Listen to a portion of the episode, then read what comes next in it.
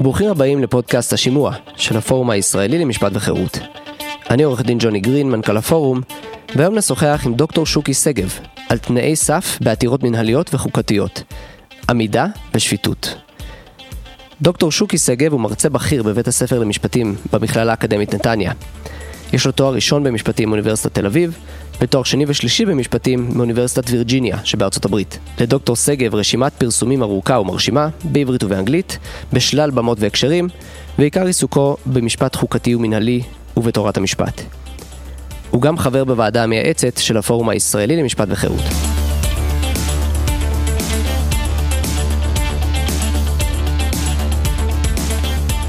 ברוך הבא שוקי. אהלן ג'וני. היום נדבר על תנאי סף במשפט הציבורי, העמידה והשפיטות. ננסה ראשית לדבר עליהם במישור התאורטי. למה יש אותם? מה המשמעות שלהם?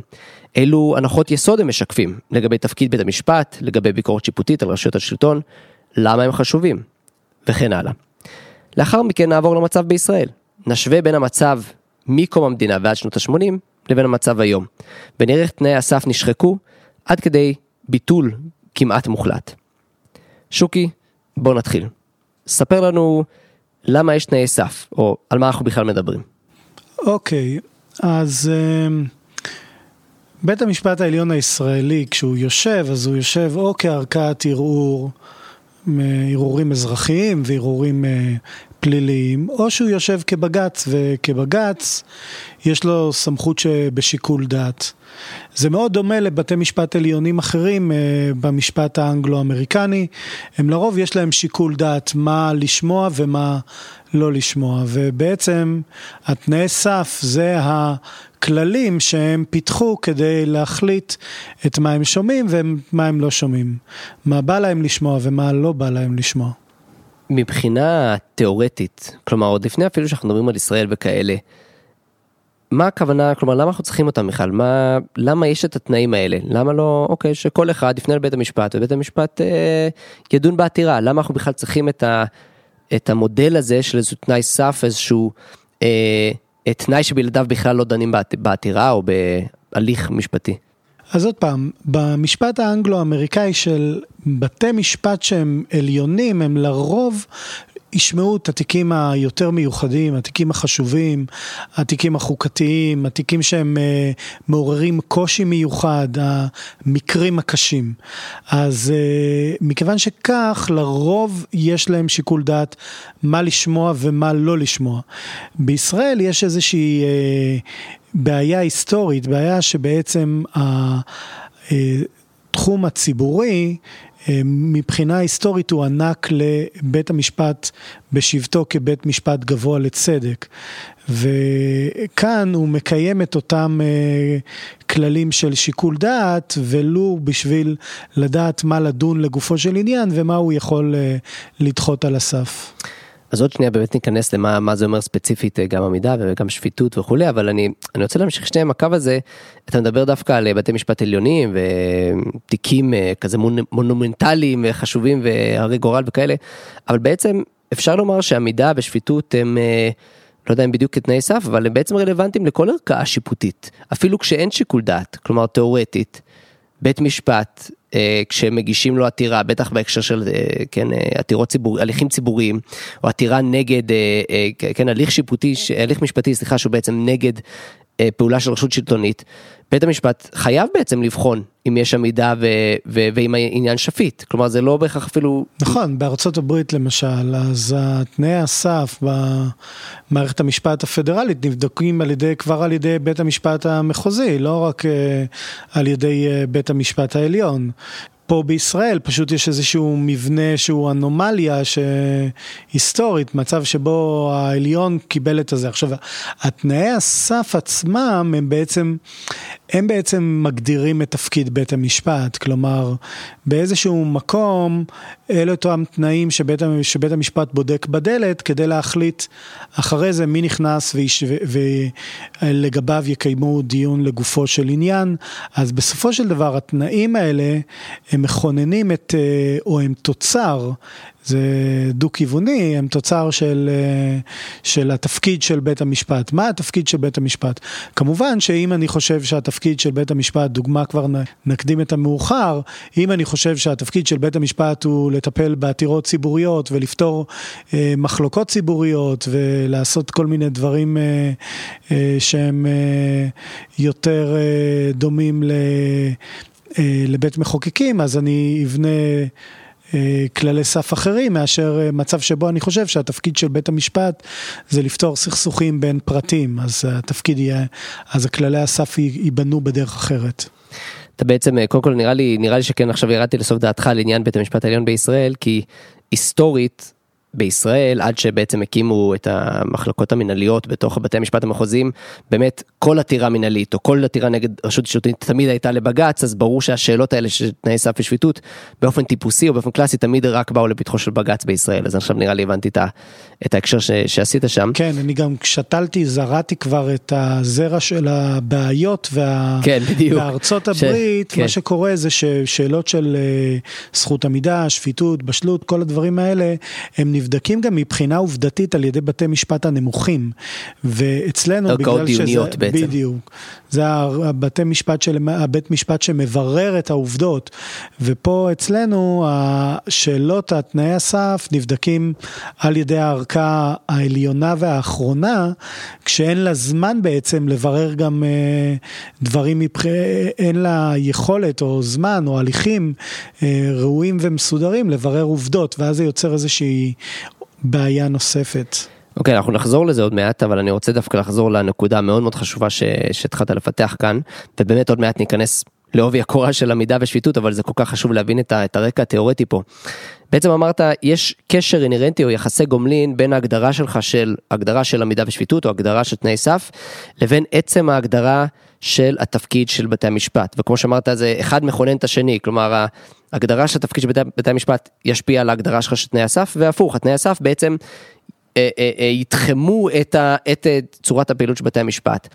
וזה מעניין, כי בהתחלה דיברת על תנאי סף כסוג של חלק מהשיקול דעת שבית המשפט מפעיל, ולפי מה שאתה אומר עכשיו אפשר לראות את זה בכיוון ההפוך, שתנאי סף הם מגבלה שהמערכת הפוליטית או, שה, כן, או שהשיטה עצמה, שהמשטר עצמו, אה, אה, מטיל על בתי המשפט. כלומר, הוא אומר לבתי המשפט, זה הגימל גימל שלכם בתי המשפט, אסור לכם לצאת ממנו, אתם יכולים רק להתעסק בתיקים שעונים על הדרישות האלה, שעונים על תנאי הסף של עמידה ושפיטות וכן הלאה. בעצם מה זה משקף? כלומר, כשאנחנו אומרים שצריך שיהיה למישהו עמידה, או צריך שנושא מסוים בעתירה צריך להיות שפיט, מה זה משקף מבחינת התפיסה של תפקיד בית המשפט? כן, עוד שנייה רגע, אבל אני אתעכב על הנקודה הזאת, כי זו נקודה מעניינת ומיוחדת, הרבה פעמים לא, לא יוצא להתעכב עליה, וגם אה, לרוב אה, לא משוחחים עליה.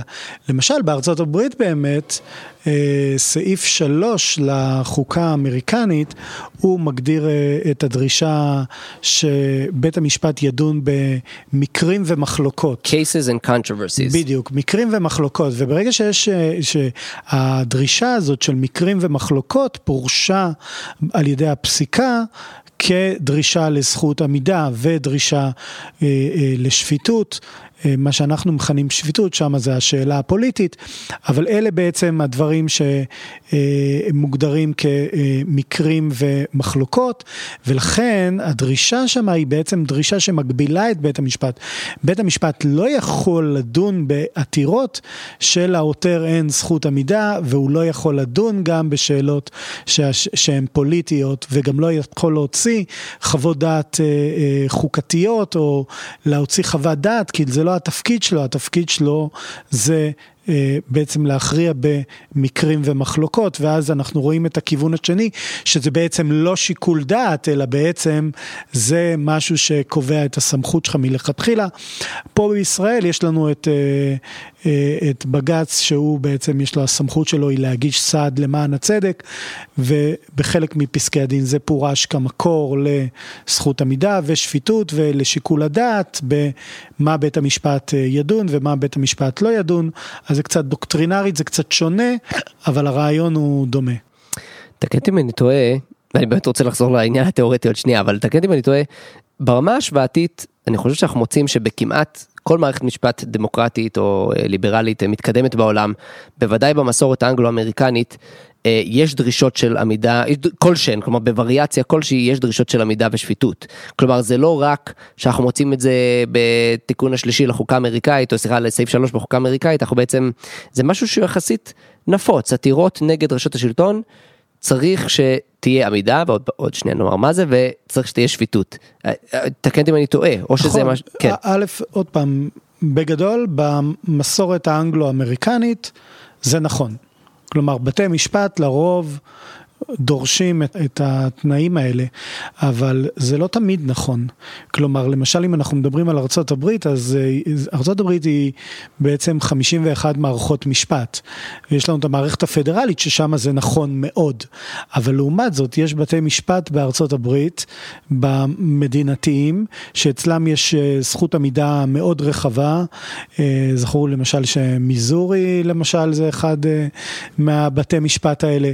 עוד פעם, אפשר אפשר לבנות כללים, יש יוצאים מן כן. הכלל ויש על זה שאלות, אבל אה, בוא נאמר שברגע שאתה משנה את הכללים האלה, אז אתה יוצר איזשהו... אה, עוף שהוא שונה מהעוף מוזר כזה, שהוא מהסטנדרט. לא ממש, כן, הוא לא ממש בית משפט, הוא הופך יותר להיות איזשהו דומה יותר לבית מחוקקים. זה, זה ככל, למשל במיזורי, אז למשל כל, אה, יש זכות עמידה רחבה של כל מי שמשלם מס יכול אה, לפנות בעתירה חוקתית. נגד, אז, ה... כן, נגד חוקי מס. אז זה יוצר, אה, לא, על כל דבר, בכללי. כאילו בעצם היותך משלם מיסים, אז זה מעניק לך, לך כבר איזשהו, עמידה. איזשהו זכות עמידה, אז, אז אני אומר עוד פעם, זה יוצר בית משפט שהוא שונה, האופי שלו הוא שונה, הוא לא דומה כל כך. אנחנו לא עכשיו ננסה... כן. נשנה נושא לשיטת מינוי שופטים, אבל אם אני לא טועה שיטת מיזורי, זה השיטה הידועה שאומצה על ידי לא מעט מקומות אחרים, כך קוראים לזה, שזה, שזה תקופתי, ש, שיש בחירות תקופתיות כן, נראה טוב, לי. כן, טוב, אבל זה נפוץ מאוד, זה דווקא כן. נפוץ מאוד. אה. לא, אני אומר את זה סתם כי כן. כנראה, יש כנראה קשר בין תנאי סף לבין שיטת מינוי השופטים, אה, במיזורי שיטת מינוי השופטים היא גם מאוד דמוקרטית עם המון אה, מעורבות ציבורית, ואני, או לפחות פעם זה היה ככה. כן, אני, אני לא, אני לא כן. יכול, אני זוכר שיש תמיד יש קשר בין הדברים, כן, כי זה חלק מהמנגנון של איזונים ובלמים, אף פעם לא, זאת אומרת, יש מדינה אחת שאנחנו יודעים ששם יש, שיש כללים מאוד מרחיבים עם גם שיטת מינויים מאוד ייחודית, אבל הרוב, ברוב המקומות אתה רואה איזה give and take בין כל הכללים האלה, אם נותנים במקום אחד, לוקחים במקום אחר. אוקיי, okay, אני רוצה להחזיר אותנו בכמה מילים לדיון העקרוני ואז באמת נצלול לשפיטות ועמידה. אז מהו התפקיד הזה של בית המשפט שמדומיין, או שאם היינו צריכים להגדיר אותו, אה, אה, כפועל יוצא של עצם הרעיון הזה של תנאי סף. כלומר, כשאנחנו אומרים, יש פה ג' ג' למה שבית המשפט מותר לו לעשות, ליותר צריך שתהיה לו עמידה, בעצם צריך להיות נושא שהוא שפיט. מה בעצם האמירה או הנחת היסוד שעומד מאחורי זה לגבי תפקיד בית המשפט? תראה, יש, יש אה, מגוון רחב של אה, תפקידים ש... שאנשים הציעו או חשבו או מדמיינים או מזהים לגבי מה תפקיד בית המשפט. אבל בוא נאמר שיש שתי תפיסות מאוד גדולות ומאוד ברורות שאפשר לשים אותן כאיזה ש, שני צירים כאלה. אה, ציר אחד זה הציר הזה שבא ואומר שבית המשפט הוא מוסד לפתרון סכסוכים. והשאלה איזה סכסוכים, אז יש סכסוכים אזרחיים, יש סכסוכים פליליים, יש סכסוכים ציבוריים. אה, הציבוריים וגם בסכסוכים הציבוריים, אז עוד פעם, בין האזרח לשלטון, בין האזרח לבין המינהל, או בין האזרח לבין הרשות המחוקקת. אז זה בגדול, זה, זה, זה התפיסה האחת שרואה בבית המשפט בעצם איזשהו מוסד לפתרון סכסוכים. בין אה, אה, פרטים, ו, או בין פרטים לבין השלטון. אז זה סוג אחד. לעומת זאת אנחנו רואים אה, אה, בציר האחר, אנחנו רואים אה, בית משפט שהוא יותר, אה, יש לו איזה שהם תפקידים ציבוריים, לפתור סכסוכים ציבוריים, אה, להנחות את אה, האומה בשל לערכים הראויים או דברים כאלה, אז כמובן שכאן אנחנו רואים. שאם אתה חושב על בית המשפט בתור כזה דבר, אפשר אז אתה תוכל לוותר על דרישות שאדם יבוא אליך בסכסוך פרטי שלו וכיוצא באלה דברים. בסדר גמור נראה לי זה זה מכסה בינתיים את ה... אמנם ממש על קצה המזלג אבל כן מכסה בינתיים אני חושב את, ה, את נקודת המוצא וזה אני חושב נקודה קריטית כשמדברים על, על תנאי סף. להבין שכל הדיון בעצם ממוסגר או, או נובע מהנחות יסוד שונות לגבי מה תפקיד בית המשפט. כלומר, המון פעמים זה, זה נעלם או זה נבלע. כלומר, אנשים אומרים, כן, אה, יש זכות כזאת, זכות עמידה, רחבה, צרה, יש עמידה, אין עמידה, שפיט, לא שפיט, אבל בעצם זה נובע משאלות מאוד מאוד שונות. כן, אני חושב, uh, אני חושב כן. שזה מזכיר לי פעם ששמעתי הרצאה של... Uh... של הנשיא ברק והוא אמר משהו בסגנון ש... נייר הלקמוס כדי לדעת מהו העמדה של עדה, אה, של משפטן בקשר לתפקיד בית המשפט, זה זכות העמידה. זה, זה מיד הסכמתי, אה, כדי לדעת את התפיסה הרחבה של אותו והעמוקה של אותו משפטן לגבי תפקיד בית המשפט, זכות עמידה זה באמת נייר לקמוס, אה, מעבר לזה לא הסכמתי לאיך שהוא תיאר את אה, זכות העמידה, אבל אה, עוד פעם, אני חושב כן שברגע שבהרבה דברים אתה לא תמיד תדע על התפיסה של המשפטן שעומד לפניך, מעבר לסוגיה שהוא אה, אה, מדבר עליה, כי לא תמיד יש קשרים אה, ברורים וזה. כאן, בעניין של זכות עמידה וגם שפיטות, ברגע שאדם מפרט את הגישה הזאת, אתה יכול לדעת הרבה מאוד עליו, אה, גם מעבר לסוגיה עצמה. ועוד פעם, גם צריך לציין שזה יורד לעומק הפונקציה השיפוטית, כלומר ההבנה של זכות העמידה היא לא משהו שהוא שטחי רק הכללים, כל כלל הוא בעצם נובע מאיזשהם הבנה אה, עמוקה יותר, גם לגבי תפקיד בית המשפט, אבל גם לגבי מה זה זכויות, מה זה חוק, מה זה משפט, איך מפרשים חוקה וכיוצא באלה דברים. זה אף פעם לא, לא טכני אה, באמת, על אף שלפעמים מנסים אה, להציג את זה ככה, כאילו שזה דיון כזה פורמלי. פורמלי אה, טכני. כן כן זה זה זה מזכיר לי אמרה אחרת שתמיד אומרים שתמיד כשמישהו אומר אה, זה רק עניין טכני אז עניינים טכניים הם אף פעם לא טכניים וגם כן, לא פרוצדורה. כן ככלל. או איך שאני לפעמים אומר אה, הפרוצדורה תרופ, היא המהות. תרופות זה לא רק תרופות כן. וסעדים זה לא כן. רק סעדים. כן. הפרוצדורה היא המהות. אוקיי אז בוא נצלול לזכות העמידה ורגע לפני שתתחיל קצת לדבר על עמידה. אני רוצה לומר הערה טרמינולוגית שתמיד אה, אה, אני, אומר אותה לא מעט אולי אפילו פה בפודקאסט הזה וזה מפריע לי. בישראל אנחנו קוראים לזה זכות עמידה. אבל בעצם ברוב המקומות זה המסגור של זה כזכות זה כבר מטעה או לפחות זה כבר מטה את הדיון לאיזשהו כיוון. כי עמידה בדרך כלל זה לא זכות שיש לך. זה תיאור עובדתי או תיאור של מצב משפטי, זה או שיש לך עמידה או שאין לך עמידה. כן, בארצות הברית אין right של standing, זה או שיש לך standing או שאין לך standing, זה יותר דומה לצורך העניין לתחום שיפוט, כן? יש לך איזשהו סכסוך לגבי מקרקעין, ואו שהוא בתוך התחום שיפוט של בית המשפט מחוזי בירושלים, או שהוא ב... לא בתוך התחום שיפוט. ואז זה לא שיש לך איזושהי זכות תחום שיפוט, זה פשוט או שכן או שלא. אותו כנ"ל עמידה, בעצם השאלה היא, האם יש לך זכות משפטית שאתה רוצה לממש או להפעיל או לאכוף או מה שזה לא יהיה, ואז מותר לך לגשת לבית המשפט, ויש עניין שתיגש לבית המשפט, או שאין לך איזושהי זכות מופחדת משפטית, או ואז אין לך מה לגשת לבית משפט ואין לך standing או משהו כזה. כלומר, כמובן יש כמה חריגים, בטח ניכנס להם, אבל לכתחילה תמיד... תמיד מרגיש לי שעצם המסגור של הדבר הזה, אני מעדיף לקרוא לזה תנאי עמידה, או דרישת עמידה, ולא זכות עמידה, כי זו עצם, עצם המסגור של זה כזכות, כבר שם את זה כאילו זה משהו שאינהרנטית מגיע לכל אזרח, שהוא ייגש לבית המשפט עם טרוניות כלפי השלטון. כן, יש אה, מי שיש להם, אה, שניים יש להם פה מאמר אה, מאוד מאיר עיניים בנושא, אחד זה השופט ויטקון, ושני זה לנדוי באחד מפסקי הדין, אני לא טועה, בפסק דין פוגל, הם מבצעים הבחנה בין אה, אה, זכות עמידה שזה זכות דיונית, כלומר זה באמת לא, לא הזכות המהותית, לעומת הזכות המהותית עצמה, שזה נניח זכות קניין, זכות אה, חופש ביטוי, אה, כיוצא באלה דברים. Mm-hmm. המעמד או העמידה היא הזכות להישמע בדיון. היא בעצם, היא בעצם זכות פרוצדורלית, זכות של משפטנים, היא מעניינת עורכי דין ומשפטנים כי הם אלה שאחראים להגיע לבית המשפט וש...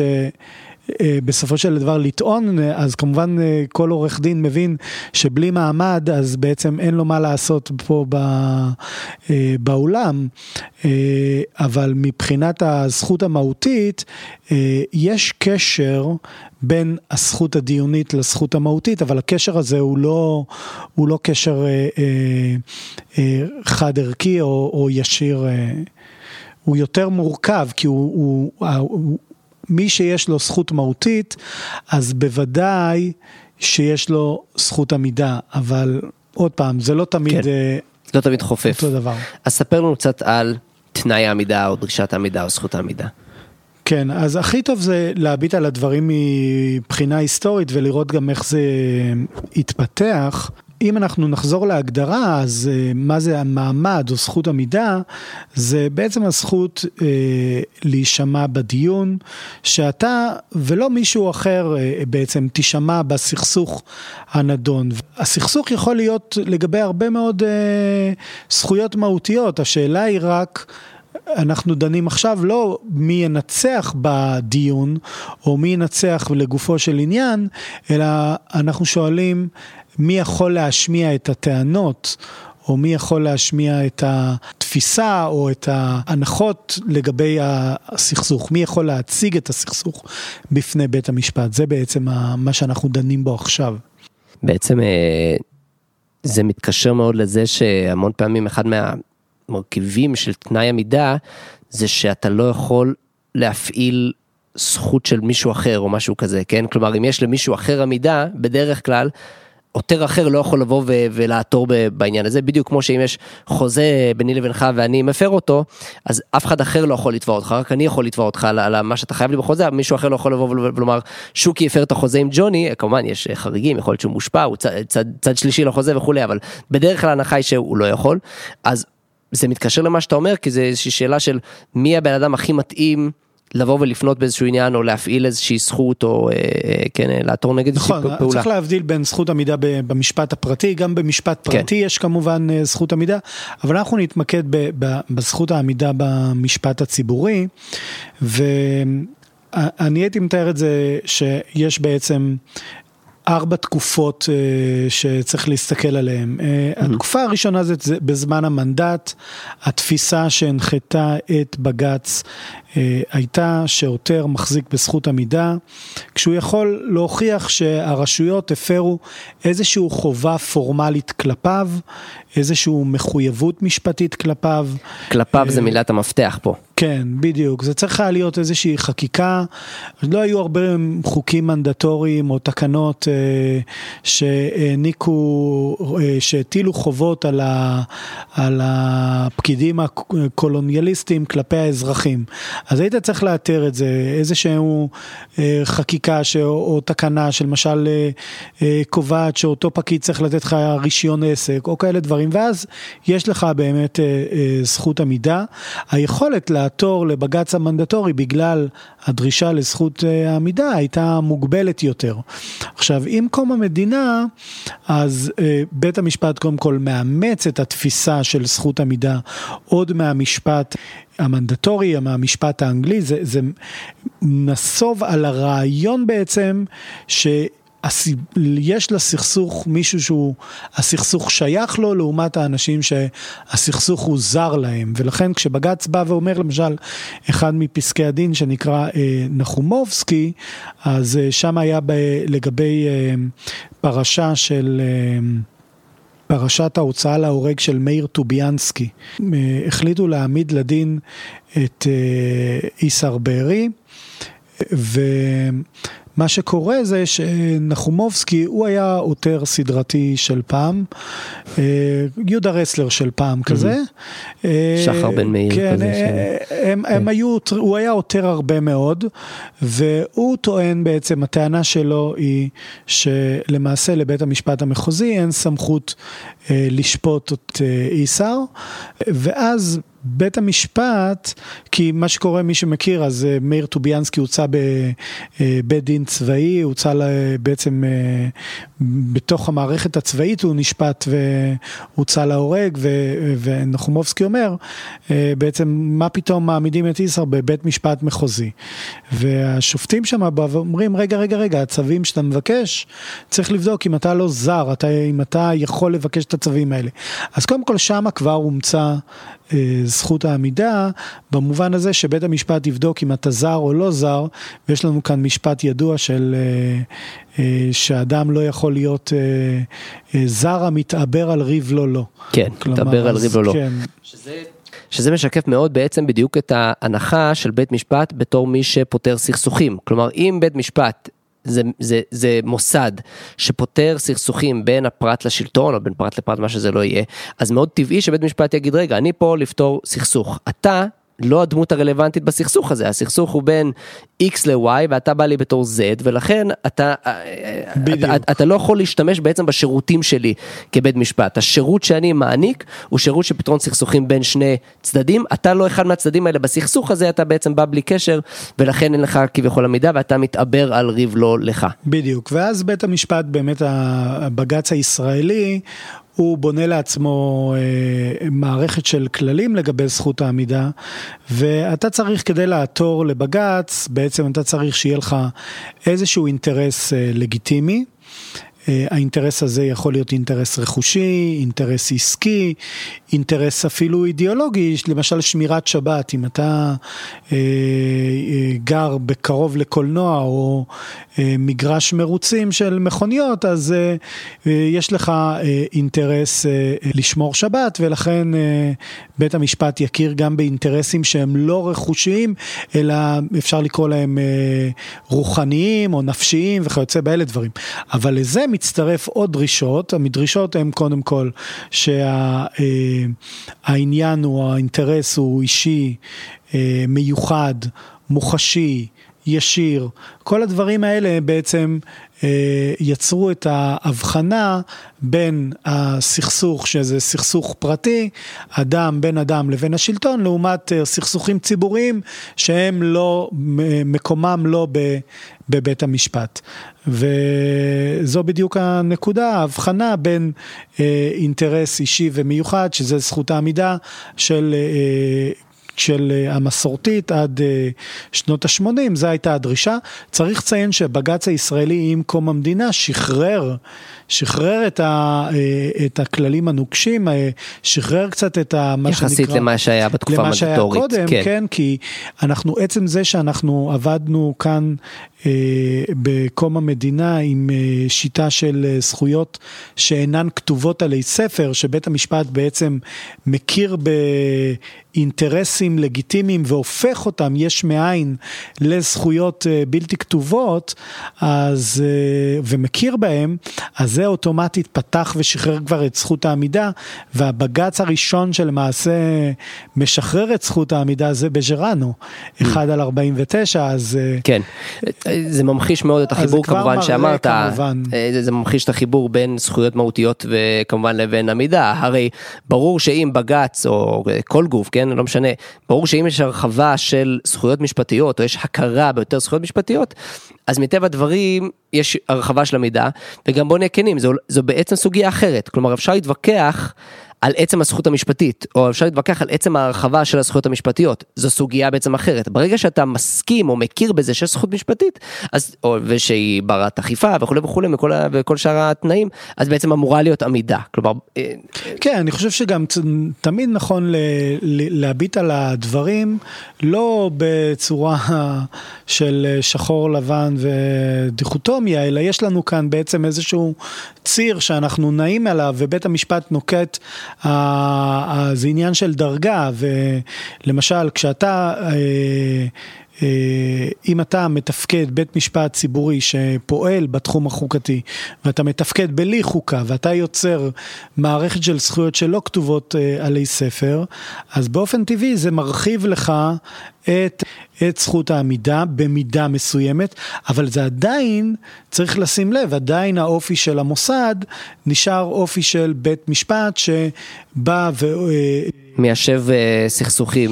מטפל כן. באזרח הקטן, זה גם uh, נקודה שהשופטים מאוד מדגישים, שבית המשפט, או באותם ימים, כן, הם מדגישים את הרעיון של uh, בית המשפט הוא קוטלו של האזרח הקטן אל בריבו אל מול השלטון. שזה חלק מאוד חשוב, בעצם כשאנחנו מדברים ביקורת שיפוטית על השלטון, אנחנו מדברים בדיוק על ה... הרעיון הזה לא של תנועה פוליטית גדולה או תנועה אידיאולוגית גדולה שיש לה את האמצעים שלה להעביר, אה, כן, אה, להביא לידי ביטוי את המדיניות שלה באמצעות אה, שכנוע ציבורי וההליך הפוליטי ובחירות וכולי, אלא ממש על אזרח ספציפי שיש לו בעיה ספציפית מול השלטון. אני רוצה עוד שנייה, עוד רגע נעבור בעצם. אולי רגע כן. לפני שתעבור, אבל כן, יש כן. כאן איזה נקודה, כי התחלנו לדבר על, וזה מראה את ה... מה החוסר היום. היום אנשים לא בקיאים ולא מכירים את התחום מספיק, ו, ויש הרבה, אה, אני אומר אפילו התלהמות, כאילו כששומעים את הוויכוחים, לא מכירים מספיק את הדוקטרינות הישנות, וכמובן גם החדשות פחות מכירים אותם, ורק אה, אני בעד זכות עמידה, אני נגד זכות עמידה, זה בעד שחיתות או נגד שחיתות, אני אציין. שבית המשפט של פעם למשל, אה, אותו בית משפט שקיים זכות אה, אה, עמידה ודרש זכות עמידה, אז למשל בענייני אביאס קורפוס לא צריך זכות עמידה. למה לא צריך זכות עמידה? כי האדם שבעצם, בואו, הוא לא יכול, הוא נמצא בכלא, כן. אז הוא לא יכול. אז, אז בואו נאמר את זה באופן קצת יותר כללי, אני חושב שזו נקודה מאוד חשובה, אנחנו... קופצים באמת כבר לביקורת ועל ביקורת על הביקורת, אבל זו נקודה סופר חשובה. כשמדברים על העניין הזה של התקופה, זכות העמידה המסורתית או דרישת העמידה המסורתית שאומרת מי שניגש לבית המשפט צריך להיות מישהו עם ריב ספציפי לא, יש לזה חריגים. יש ומאז ומעולם היו כן, תמיד חריגים. אבל גם מי שבעד, חלק... מי שבעד זכות עמידה מסורתית, בדיוק. הוא גם מכיר בזה שיש חריגים, אז נתת פה כן. דוגמה של... אי, אי אפשר לבוא כן. ולדרוש זכות עמידה אה, של האדם שנמצא יושב במעצר בלתי חוקי, הרי ברור. אם ככה כן. אף אחד לא יוכל לטעון בעצם כן. לשחרר אותו. אין, הוא, אין שום, אה, זה, אף אחד לא, לא, לא ייתן להביאס קורפוס, אה, כלומר להביא מישהו ממעצר בדיוק, כדי להצדיק את המאסר. העתירה הראשונה הראשונה, עתירה, אחת העתירות הראשונות זה אל קרבוטלי, עוד פעם, עתירה חוקתית שממדרגה ראשונה, ואל קרבוטלי זה מי שעותר זה החבר שלו. אל כן. קרבוטלי כן. הוא החבר של אבו לבן, שהוא היושב, האדם שיושב בכלא.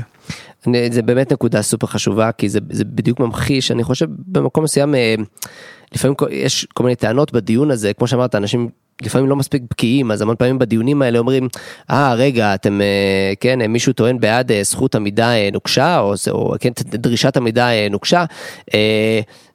אז איך זה ייתכן וכל מיני איך חותרים ככה ואיך חותרים על הדבר הזה ואף אחד לא יעתור על זה והתשובה היא כמובן שגם אלו שמאמינים בזכות עמידה בדרישת עמידה נוקשה או בזכות עמידה מצומצמת מאמינים שיש חריגים. זה תמיד היה ככה, גם במסורת הבריטית והאנגלו-אמריקנית זה ככה, נתת דוגמה של אבי אסקורפוס, יש כמובן דוגמאות של, אה, כן, דברים שהם... אה, בחירות למשל, גם כן. בחירות, שחיתות שלטונית באמת. אה, עוד פעם, אבל אז תצטרך להביא ולספק לא ככה... לא סתם לא תירוץ, אלא משהו... טענה שהיא אין לה בסיס. משהו יותר קונקרטי. כן, משהו שהוא, כי, כי עוד פעם, גם בענייני שחיתות למשל, כשפיתחו את הדבר הזה, אז בענייני שחיתות, אז ההבנה היא שאם באמת יש כאן עניין שחיתות אמיתי, אז המערכת לא יכולה לטפל בעצמה, ואז נכנס הפנייה לבית משפט.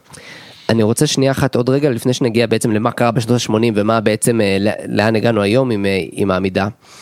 אני רוצה לדבר שנייה אחת על, או להתייחס למשהו שדיברת עליו, שזה בעצם הפנייה הייחודית, כלומר מה מבחין בין העותר עם עמידה לבין קבוצה כללית או לבין האוכלוסייה ככלל, ויש יש שם הבחנה, כן, לא זוכר קוראים לזה איזה כזה ספציפיק גריבנס או משהו שמייחד את העותר ובעצם אומר לי יש משהו ספציפי שאני יותר נגדו וזה מבחין אותי וזה מבחין ביני לבין כל שאר האוכלוסייה.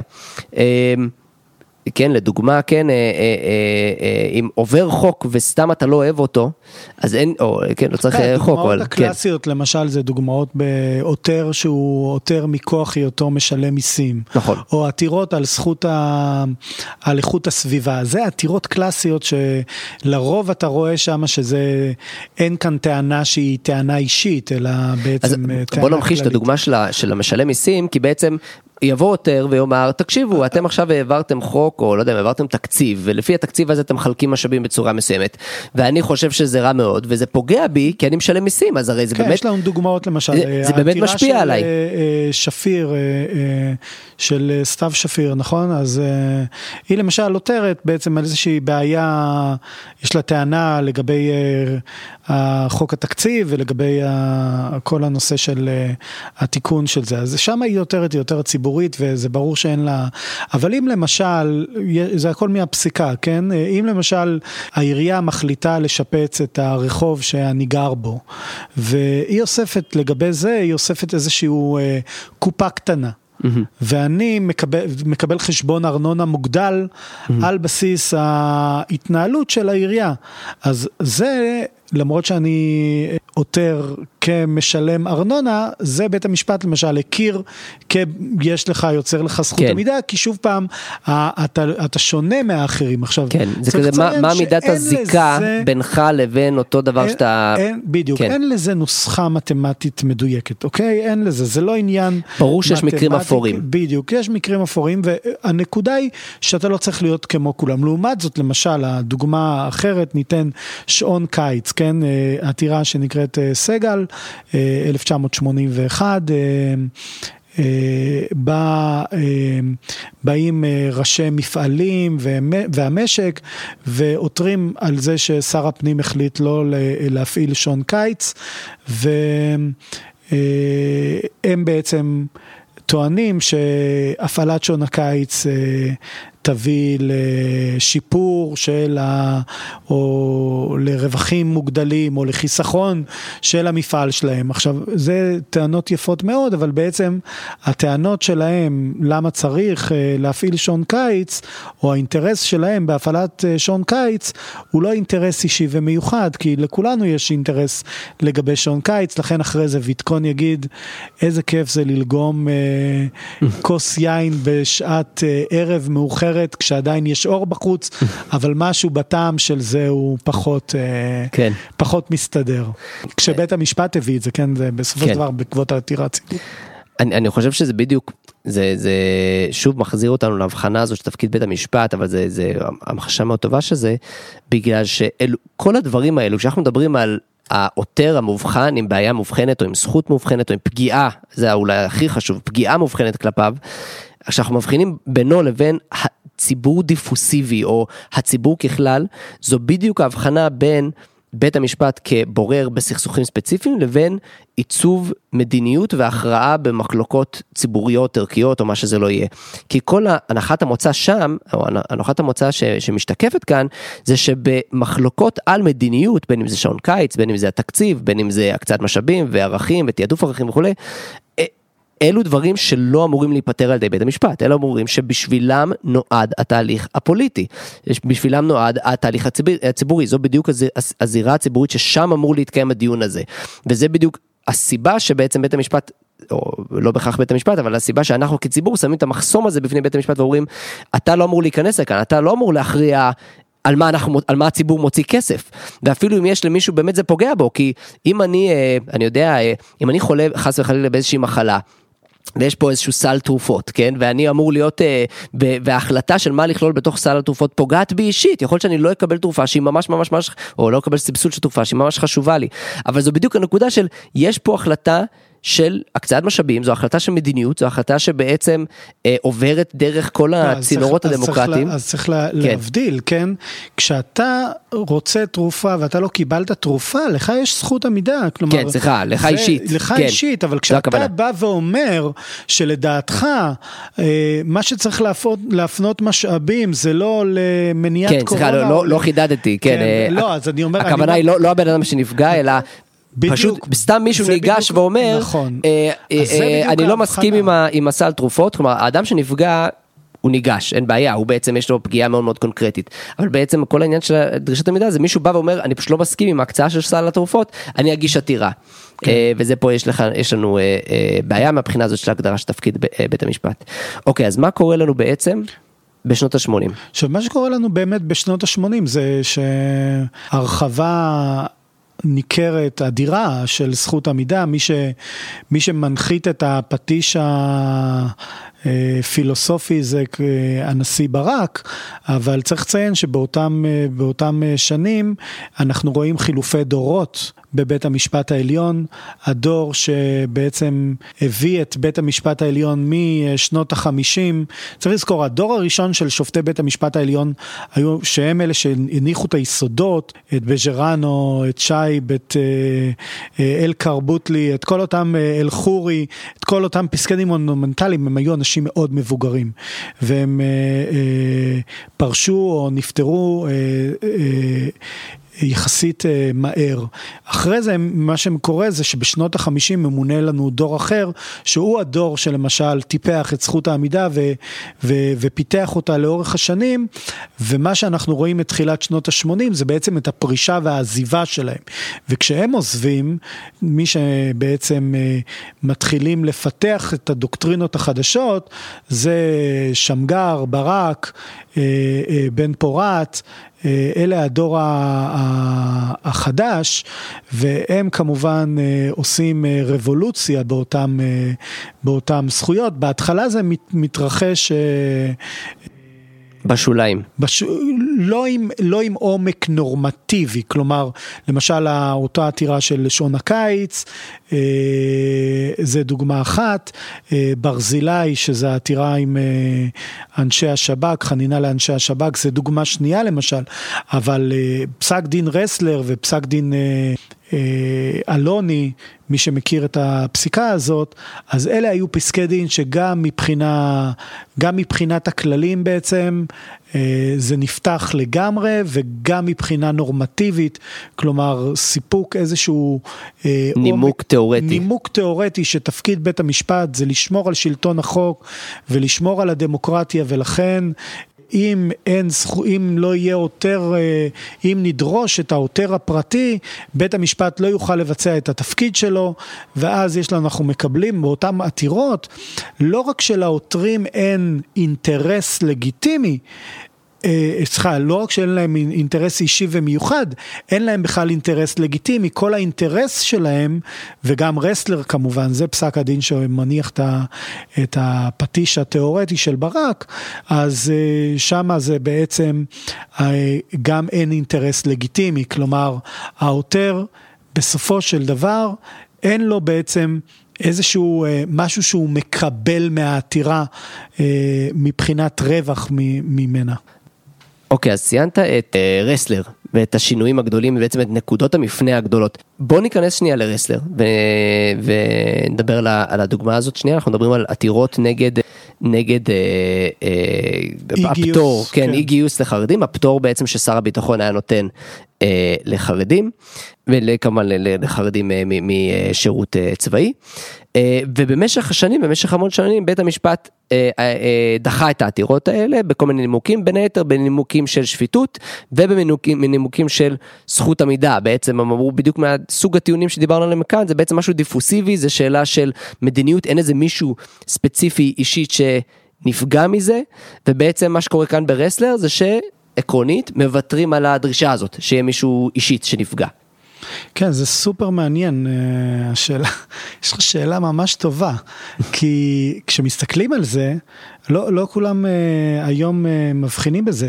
יש לנו את פסק דין בקר ב-1970, שבקר היה uh, קצין uh, ששירת בתעלה uh, בזמן מלחמת ההתשה, והוא חוזר הביתה, עותר. נגד אי גיוס החרדים, בית המשפט דוחה אותו על אה, היעדר זכות עמידה והיעדר אה, ואי שפיטות, כשבעצם הם באים והם אומרים, השופטים דווקא אומרים, אה, מציינים אותו לשבח על זה שהוא לא טוען שבגלל שיגייסו את החרדים הוא יעשה פחות מילואים. אומרים כל הכבוד לו, לך, ולמרות זאת דרך אגב הוא גם פסקו לו הוצאות, כן?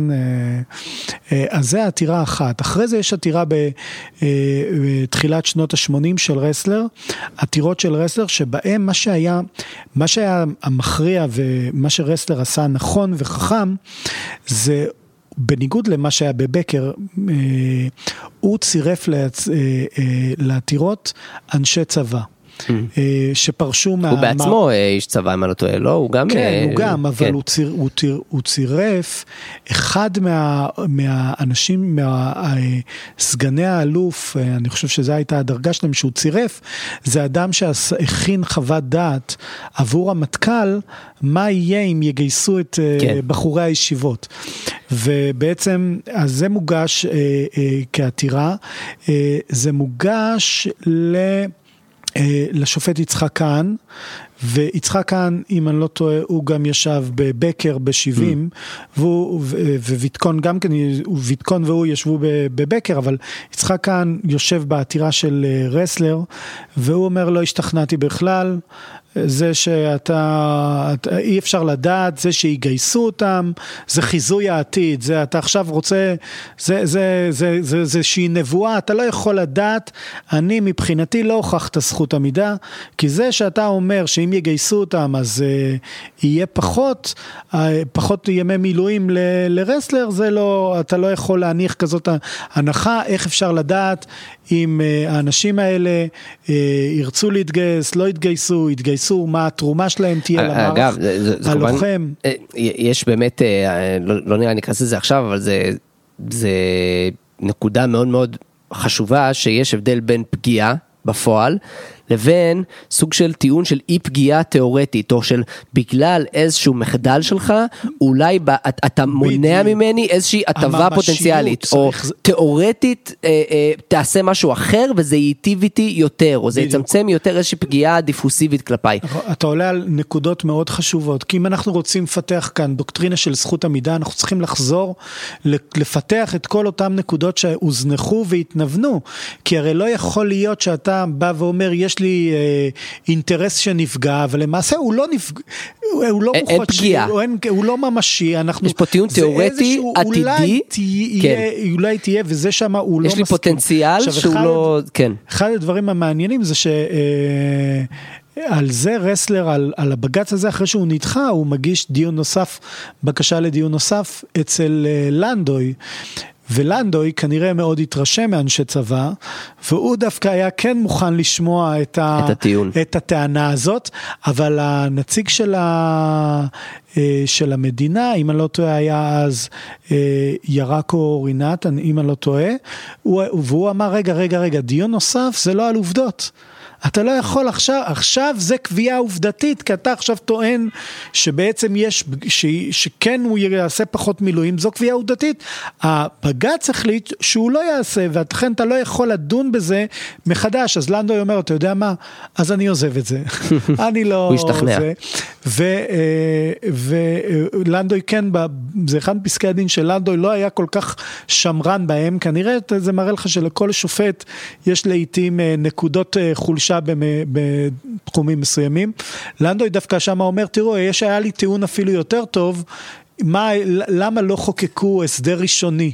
הכנסת לא חוקקה הסדר ראשוני, אבל מכיוון שלא העלית את זה, אז אני דוחה לך. אחרי חצי שנה, כן. רסלר עותר עוד פעם, ואז הוא טוען למה לא הסדרו, אה, למה אין הסדר כן.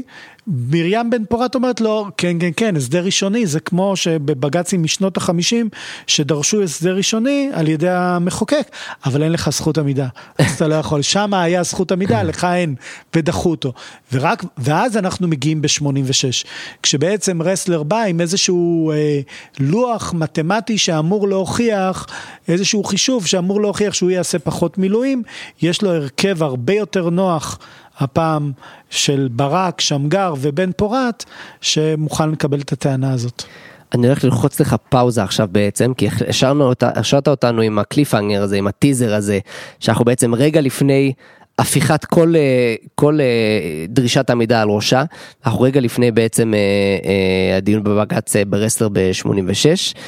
אגב, אני בדיוק בנקודה הזאת, אתה גם המחשת כל כך את נקודה שרק רמזת עליה בתחילת השיחה שלנו, את עצם הבעייתיות שמי שקובע עמידה זה בג"ץ, שהיא ערכאה, הערכאה הראשונה והאחרונה, ושהיא בעליל לא מתאימה לדיונים אה, ראייתיים, כלומר בעצם זו לא ערכאה דיונית, והשאלה של זכות עמידה היא שאלה, ש... או של דרישת עמידה היא שאלה שקשורה אינהרנטית לשאלות עובדתיות ושל בירור שאלות עובדתיות. ובג"ץ היא ערכאה ש... לא מתאימה בעליל לבירור שאלות עובדתיות, והיא לא שומעת ראיות, והיא לא, אה, לא חוקרת עדים וכולי וכולי, אז אה, אה, והנה יש לנו דוגמה טובה, כי בעצם יש לך פה מצב שכמו אמרת, כן, כהן דוחה גם... את זה וכולי, כלומר יש לך פה איזו שאלה של... גם שמרנים יודעים לזרוע זרעים, לא רק כן, אקטיביסטים. כן, יפה, אז שם זרעו זרע חשוב של בוא, בוא נזכור שיש לנו פה בעיה לבדוק עובדות, אז כן, גם אתה זרעת את, ה, את הזרע הזה, אז פה אנחנו רואים המחשה מאוד טובה שזה.